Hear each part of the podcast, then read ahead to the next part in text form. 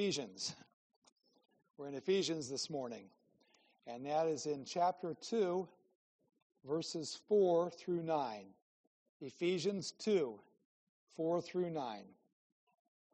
And God's word says this But God, being rich in mercy, because of the great love with which He loved us, even when we were dead in our trespasses, made us alive together with Christ. By grace you have been saved. And raised us up with him, and seated us with him in the heavenly places in Christ Jesus, so that in the coming ages he might show the immeasurable riches of his grace in kindness toward us in Christ Jesus. For by grace you have been saved through faith, and this is not your own doing. It is the gift of God, not a result of works, so that no one may boast. For we are his workmanship, created in Christ Jesus for good works, which God prepared beforehand that we should walk in them. Please be seated.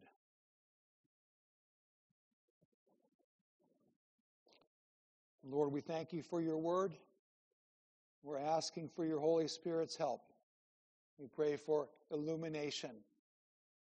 We pray for your Holy Spirit to make application in our hearts as we listen and interact with the word preached. In Jesus' name, amen.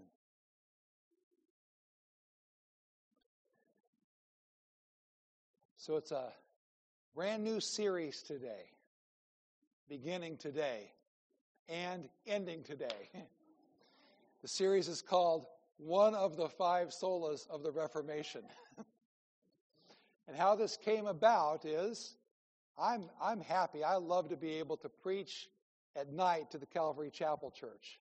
I get in there, and, and at least this time, those little Brazilian boys that are part of that church won't give me a hard time because Manchester United did win recently. They, they normally like it when I'm there to give me a hard time. I preached to that congregation basically the same sermon that I have in the morning.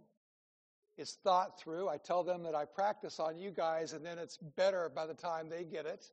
Um, and, uh, you know, I'll change a baseball illustration to a soccer illustration, or there's maybe something in there as an illustration that applies or fits better, and you kind of see how things are going. And I have no problem. I'd preach for them every Sunday night if they would ask me. Last week, Pastor Darcy came to me right before the service and he said, Would you preach for me next week? Uh, Darcy is in charge of the all the Portuguese language churches within our denomination, and I think there's one he needed to be at today for some special reason. I'm like, oh, sure, because I'm thinking I can just preach that, John. He says, I'm preaching on the five solas of the Reformation. And so you've got sola gratia, grace alone. So I said, okay, I can do that because I'm not going to turn down an opportunity to share the gospel and, and preach. And I got to thinking, well, we could all use a little emphasis on grace this time of year, and, and maybe we'll take a break from John, and rather than preach and write two sermons, um, we're all getting Ephesians 2, and it's been wonderful. And if you haven't been in Ephesians for a while, you're going to appreciate it. So, Five solas of the Reformation. What is that anyway? What is that anyway? And you'll hear, if you're in a Presbyterian church uh, long enough, right around this time, and I've done this before maybe twice or three times in, uh, in my, my 18 years here, uh, the five solas of the Reformation. Five things that distinguished uh, the Reformation message. Um, what can I name them all? Could you name them all? I could do it if I thought about it. Uh, sola scriptura, scripture alone. Sola fide, faith alone. Sola deo gloria, to the glory of God alone. I'm missing Christ. I don't quite know how to say that in Latin. Sola Christus, maybe? Sola Christus, am I right? Latin teacher? All right, good. And then sola grate, grace alone. And I'm not even sure what Darcy has covered in his congregation and, and where he's going or what he would have done with grace alone. But me, I can't think of a better passage on God's grace and a better one if you're a new Christian or an old Christian than Ephesians 2, verses 8 and 9. You want something to memorize that'll just make things clear for you that you can go back to? Ephesians 2, 8 and 9. Did it as a little kid in the Baptist church. Did it in seminary. You've done it in your Presbyterian churches. For by grace you've been saved through faith, not of yourselves. That's what we're going to really focus on. It's a gift of God, it's not of works, lest any man should boast. If you could work for it, you'd be bragging about it. Some of us brag about it even though we haven't even worked for it. We brag and, and take a false human pride in our salvation. Grace alone. Grace alone. Now, I wanted to say this. Um, I'm reading this wonderful book. I'm 86 pages in. It's only 600 pages and then 300 pages of footnotes. The Reformation as Renewal Retrieving the One Holy Catholic and Apostolic Church by a guy named Michael Barrett. I like the guy who writes, writes the forward to it, a guy named Carl Trueman. What he's saying is that a lot of times we get this whole idea of the Reformation wrong. We think of Martin Luther and those guys, boy, they're the radicals. They split the church, they started their own denomination, they did all their things. And the answer is no. They did everything they could to stay in the Catholic Church.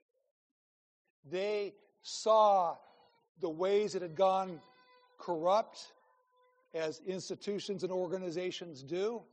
They saw there had been theological drift, and they were trying to bring it back, but they never said, I'm tired of this, let's go start a new church.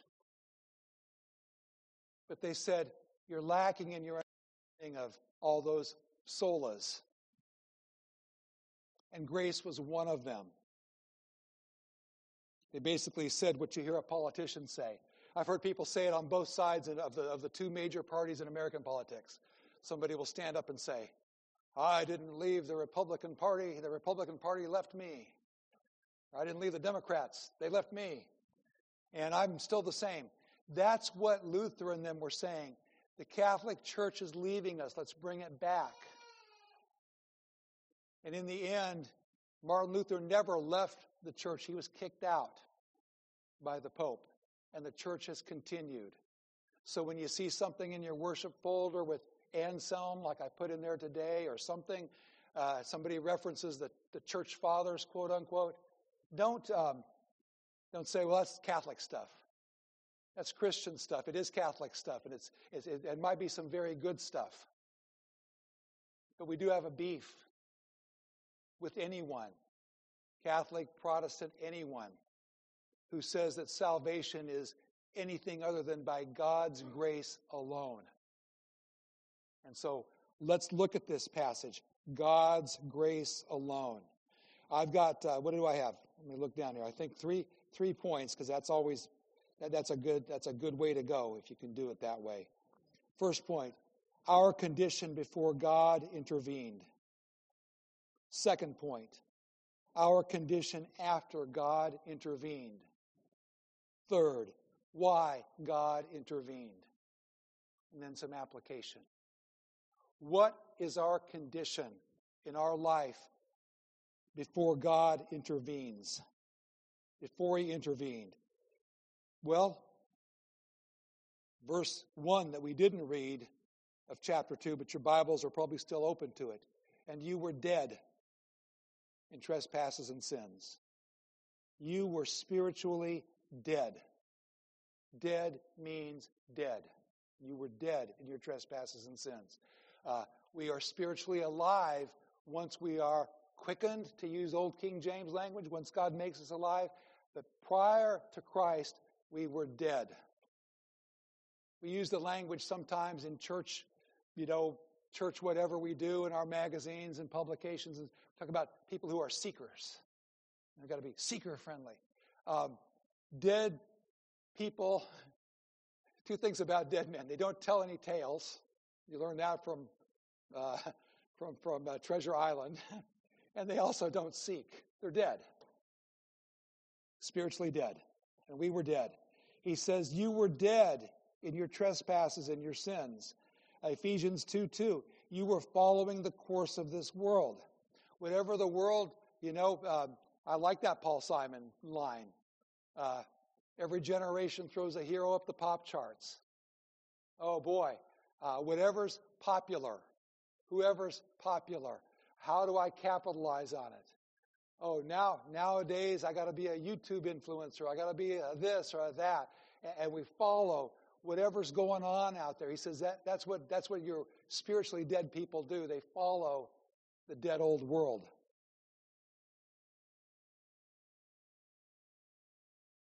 Yeah, I'll tell. I won't say this to the other churches, but I was uh, kind of a, a thought. I thought I was a rebel against my little conservative upbringing. And boy, there was a group back when I was a kid, Muse, Musicians United for Safe Energy. There was Jackson Browne, and there was Bonnie Raitt. There were all these people, and I was to whatever they said to do, uh, not what they did in their jets and all their their wastefulness, but whatever they said to do, I was going to be for that. No Nukes. And then the next thing came along, and the next thing came along, and the next thing came along. And finally, Christ came back into my life, and I said, I'm going to be a little suspicious of what this world is throwing out there at me. When you're dead, when you're dead, you're still looking for something. And he said, You were following, you Ephesians were following the course of this world, following the prince of the power of the air, Satan. Then he said in verse 3 You were uh, among whom we all once lived, himself too, lived in the passions of our flesh, carrying out the desires of the body and the mind, and were by nature children of wrath, like the rest of mankind. And he's basically just in those verses identified the three enemies, three general categories of enemy that you have as a Christian the world, the flesh, the devil.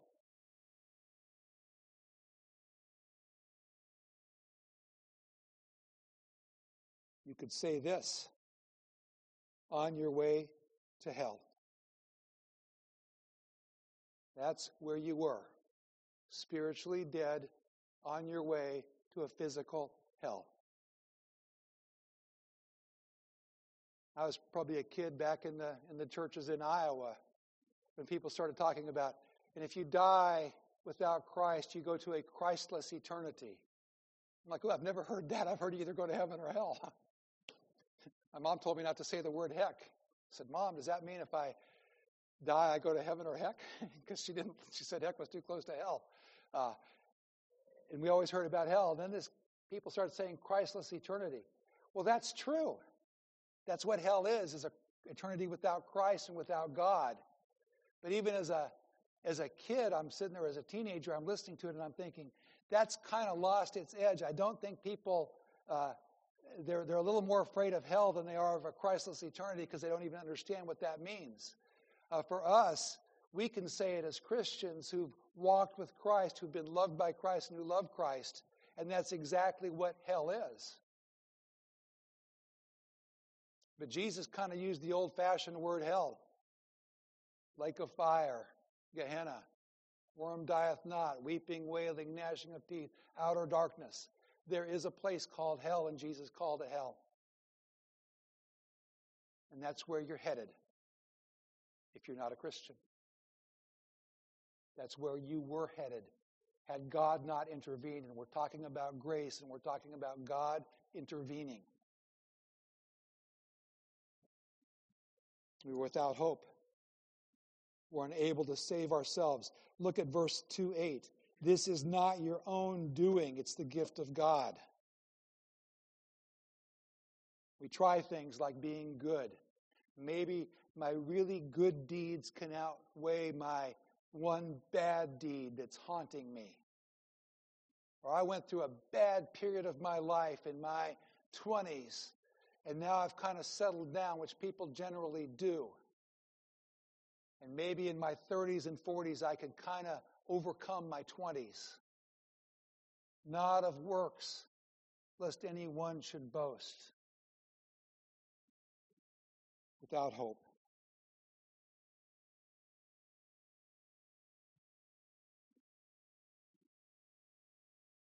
Think of one place you would love to go and see and be at. One thing. We talk about the bucket list. You know why we call it the bucket list?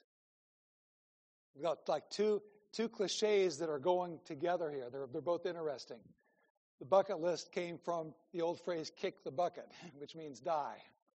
And bucket list, somebody says, I got to put this in my bucket list. I want to do this before I die. Listen, after you're dead, after I'm dead, Paula can't come whisper in my ear and say, Hey, Dave, I got some great news. I got World Series tickets for you. Just blink once if you want to go. I can't go. I'm dead. I can't even know that I want to go. That's gone. You can't do it. Dead. Want to go to heaven? Dead. Don't know. Blink once, blink twice. No, you're dead. Spiritually dead. You were dead in your trespasses and sins. That's clear. Thankfully, there is a verse or there's a teaching, and it's embodied in this verse, 1 Corinthians 15 22. For as in Adam all die, so in Christ shall all be made alive. Adam kicked the spiritual bucket when he ate the fruit. He died spiritually. He died. That, that's death. Spiritually dead. Went on, lived, had a son who, as Ron pointed out yesterday, I, I hadn't heard it put this way in men's study. He says, the third human being ever on this earth was a murderer. Think about that. Cain murdering Abel. That's the wickedness of this world. That's what sin will do right away. Boom, here comes the murder. Adam was unable. Um, death, meaning uh, kicking the bucket, passing from death to life and losing all your attributes and functions necessary to sustain life. When Adam kicked the spiritual bucket, he passed from spiritual life and he lost all spiritual attributes and functions necessary to sustain spiritual life. He was spiritually dead. What do you want to do, Adam? Walk with God in the cool of the day? Can't. You're dead. What do you want to do, Adam? Have another test of whether or not you'll take from that tree of good knowledge of good and evil? Can't. You're dead.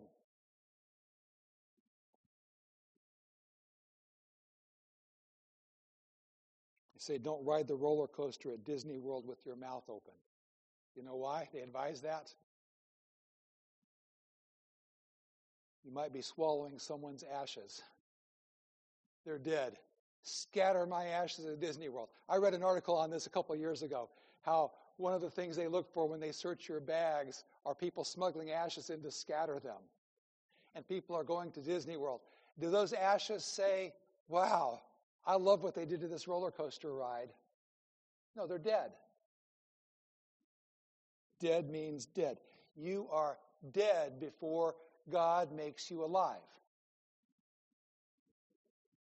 You're unable to save yourself. You're unable to be saved by others. You're unable to save other people yourself. Listen to this, and this is this is, is so good. This will get us in the Christmas spirit before Thanksgiving. Charles Dickens, A Christmas Carol. Marley was dead to begin with. There is no doubt whatever about that. Old Marley was dead as a doornail. And then Dickens goes on and says, Don't know where the phrase doornail came from. Could have used coffin nail, that would have been better. But he, he, he kind of expounds on that for a paragraph, and it's kind of fun to draw you into the story. But he says this You will therefore permit me to repeat emphatically that Marley was dead as a doornail.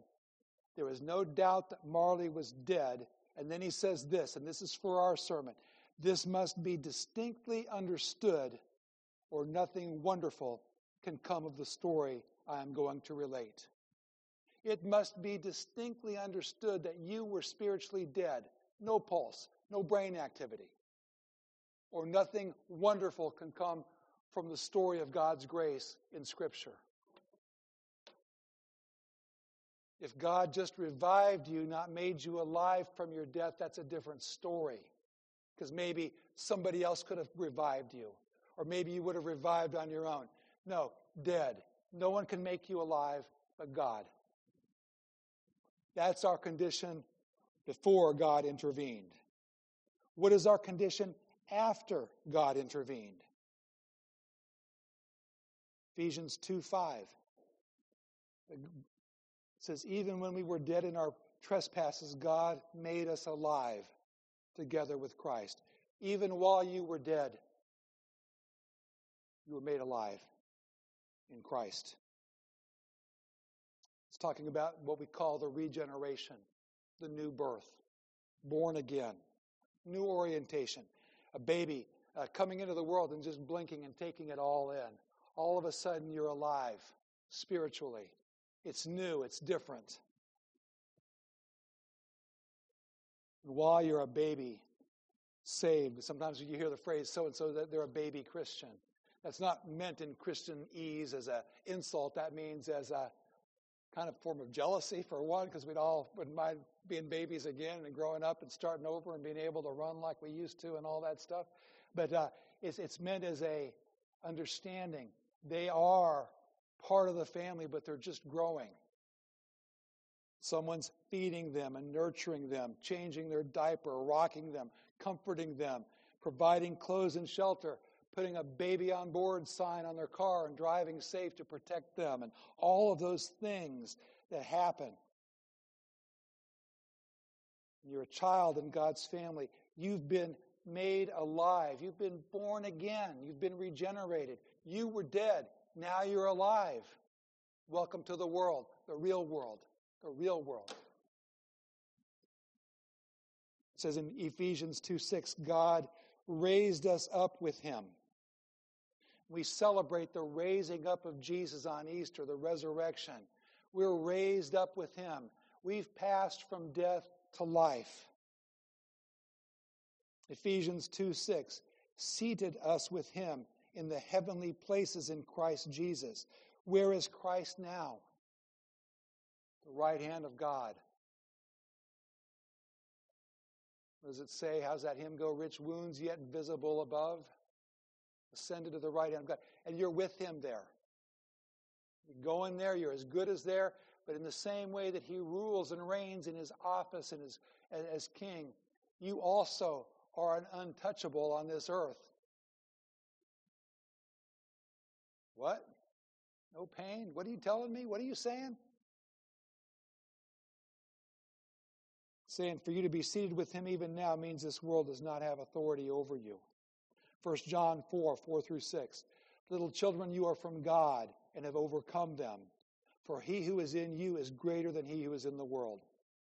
They are from the world, therefore they speak from the world. The world listens to them. We are from God. Whoever knows God listens to us. Whoever is not from God does not listen to us. By this we know the spirit of truth and the spirit of error. And you fear the one not that can kill the body, but you feel the, fear the one who can kill the soul and, and, and cast it forever into hell. And you've passed from death to life. Can't touch this, as the old song said. Can't touch this. Well, Paul, what did they say to him? People smile when I when I say this. I heard MacArthur say it once in a sermon. I liked it myself. They're saying, Paul, we're going to kill you for sharing the gospel. He goes, Good. To be absent from the body is to be present with the Lord. Go ahead and kill me. Well, then we're not going to kill you. We're going to make you live. Oh, good. Then I'll have an opportunity to live for Christ and, and tell people about Jesus. Then we're going to kill you. good. We're going to let you live. Good. Doesn't matter. Uh, you're in a different realm as a Christian. You've been brought from death to life. We don't know what will come.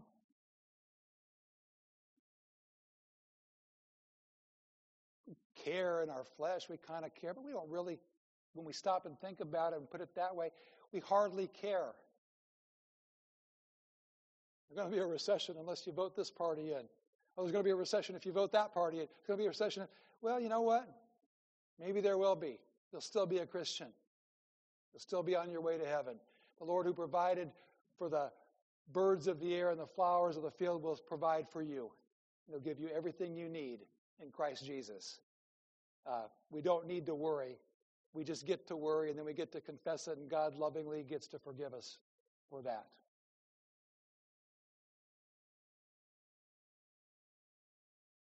What you were before God intervened, dead. What you are since God intervened, alive. Why God intervened, that's, that's the beauty of the passage. Why did God intervene? Why, did, why were you dead and why did God make you alive? By giving you that gift of repentance and faith. Well, verse 4 says this one thing about God, but God being rich in mercy. God being rich in mercy. So, something about God's mercy uh, that He's rich in. Not poor in it, He's rich in it. We taught the kids in, in Sunday school a few months ago the definitions of mercy and grace, just basic definitions of mercy and grace. Mercy is when you don't get what you deserve. And grace is when you do get what you don't deserve. Mercy and grace. Say you're a kid whose friend has really rich parents. Rich, indulgent parents. Not your parents, your friend's parents. Maybe this is an only kid and the parents have made lots of money and they want to spend a lot of money on their kids. Or maybe it's the last one and they've got big brothers out of the house and they also just pour on, on onto this kid. He's your friend. You like video games. You like your Nintendo Switch. He's got the latest and greatest. He's got everything. He's got games that he won't even play. And you've got one on your list that you hope your parents get for you that year and they don't get it for you. And he's got so many anyway. It's hardly fair. He won't even miss this one because he never plays it. You're over at his house as a little guy, and you're you'll even finish it and bring it back and slip it back. And a bad thing happens. There's two bad things in your life. One, you get caught. And two, your parents really have a thing about making you not steal and tell the truth, and you're in trouble. And maybe your dad says something, uh, a phrase of his is uh, maybe it's a Midwestern thing that we don't understand anymore. But you, you know what it means when your dad says, I'm going to tan your hide. you know what that means. And you're in trouble. And you've earned it because you're caught red handed. You can try to explain why and all that. Well, there's reasons why. But the fact is, you did it. You broke that law that's there. Don't steal. If you're in this family, you don't steal. And you're just waiting for the axe to fall. And all of a sudden, your dad doesn't spank you. Your dad not only reimburses for the game because you might be halfway through yours and he doesn't want to interrupt your game. And you don't get what you deserve. And not only that, but that game is connected to a lot of other games with storylines and plots. He goes, I'm going to go buy you those games. And you're like, why? I stole. Don't you know? I kind of brought our name. You had to go down there and to the neighbor's house and, and, and be humiliated along with me. Why? You're happy, and the rest of us are saying that's not fair. Why would that dad do that? Why'd God save you when you deserve the punishment? You did more than one little game you stole. And the law says, Thou shalt not steal. Why? Why would God cut you that break? I'm not saying that dad should have done that in a human level on that illustration, so don't let the illustration break down that way. But tell me that that's not what God did for us. Tell me it's not, that we didn't deserve the full wrath when God said, This is the way it's set up, this is what happens if you do. And all of a sudden, you don't.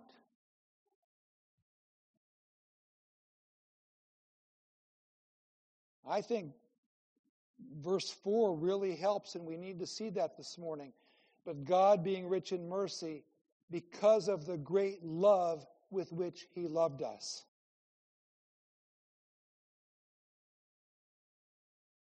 Don't discount the love that God has for you. You may have been told all your life how you're worthless, made to felt like that, made, made as an outsider.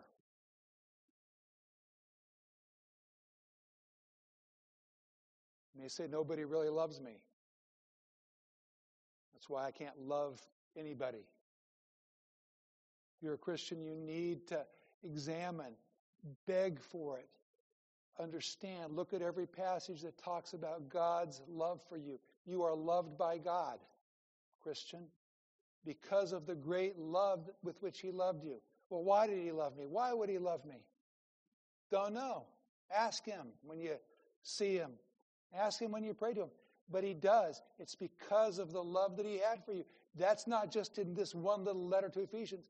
For God so loved the world that he gave his one and only Son. Look at God's love and don't run from it and don't make it clinical. Uh, maybe just receive it.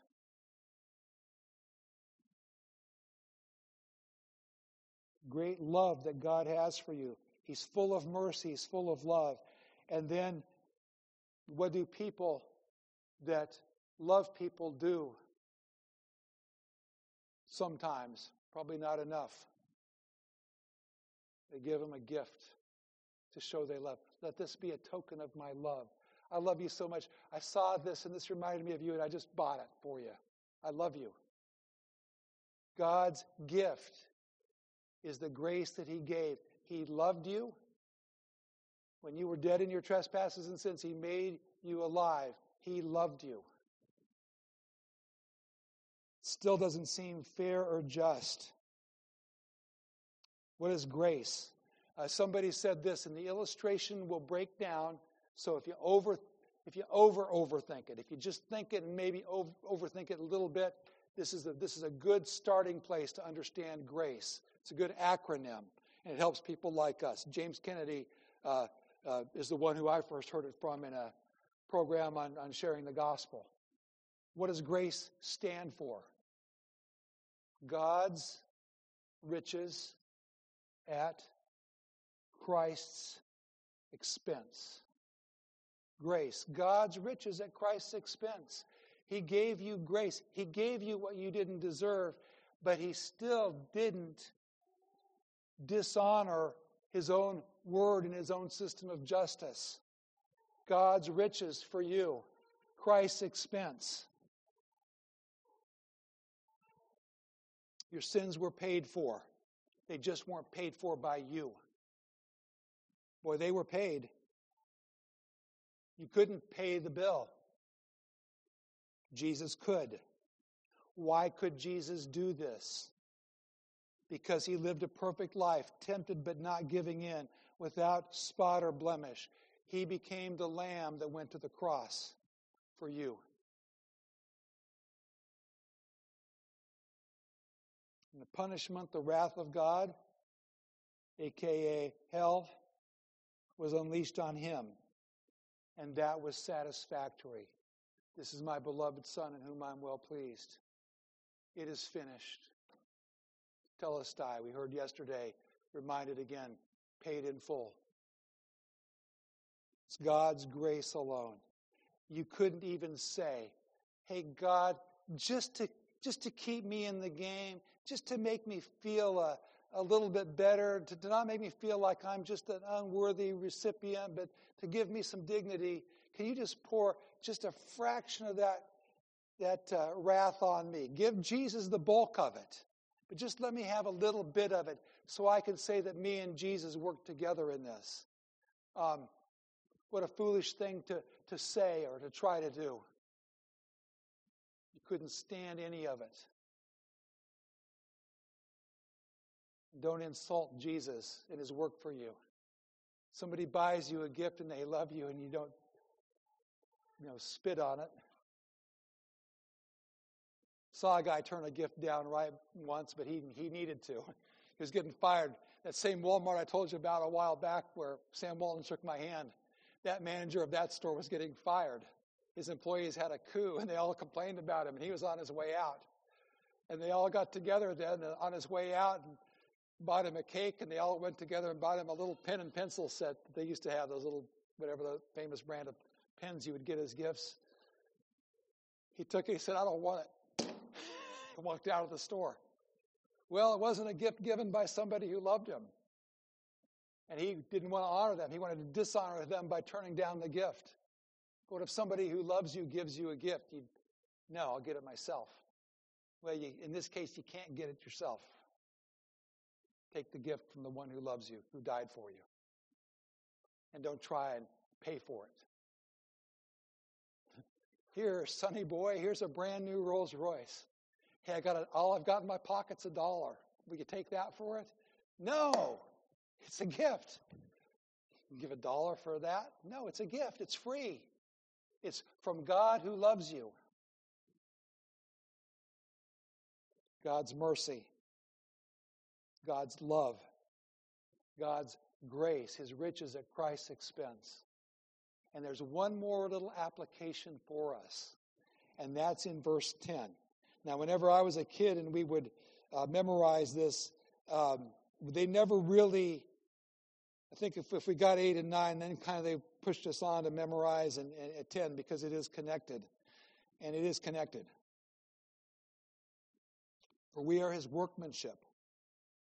Uh, somebody will point out to you, you'll hear it sometime, you probably know it, poema, uh, Greek word.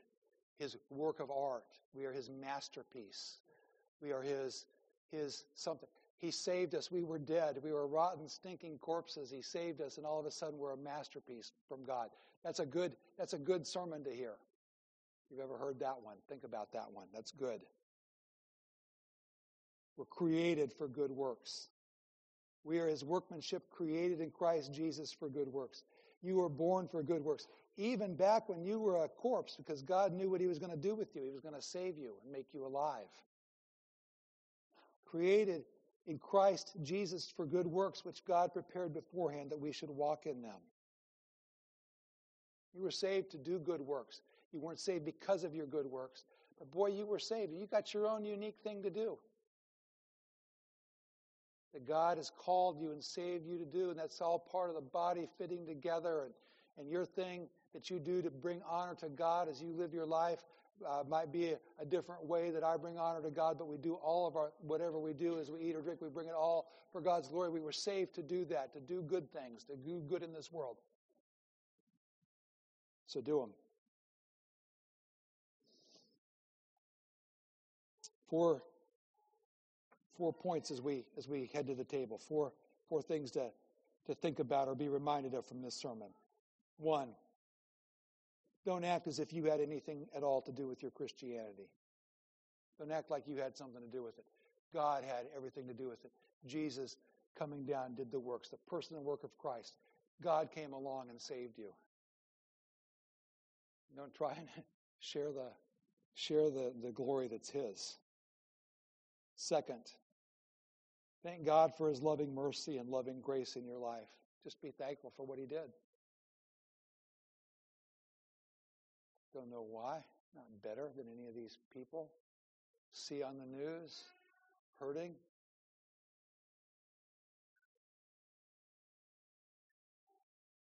Don't know why. Why, God? Why was I a guest? Why? Why was I alive? Why me? Personally. Was it an accident? No, it wasn't. It was you. Wanted you. He knew you. He's got that. Third, then, which incorporates verse 10 live like a Christian and not like a dead man walking. You're not that anymore. You're alive in Christ. You get to live like it. He saved you to live like it. And you can live like it. And He enables you to live like it when we stop living like it, He sends somebody along to remind us that we're not living like it, and we get back on track, and, and that's good. Live like it. You're a Christian? Okay, be a Christian. What's the Bible say a Christian should do? Do that. Fall short?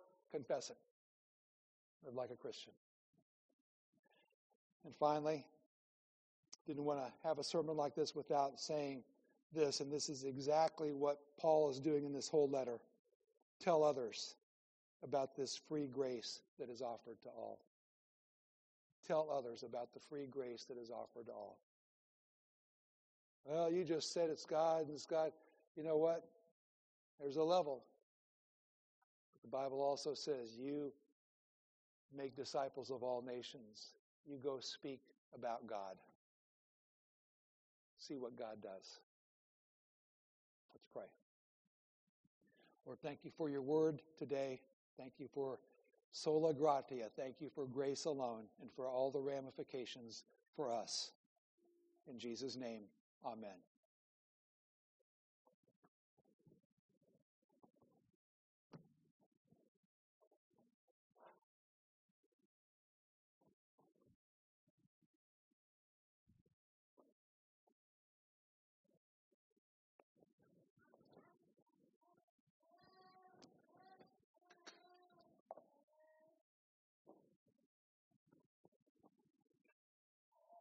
For I received from the Lord what I also delivered.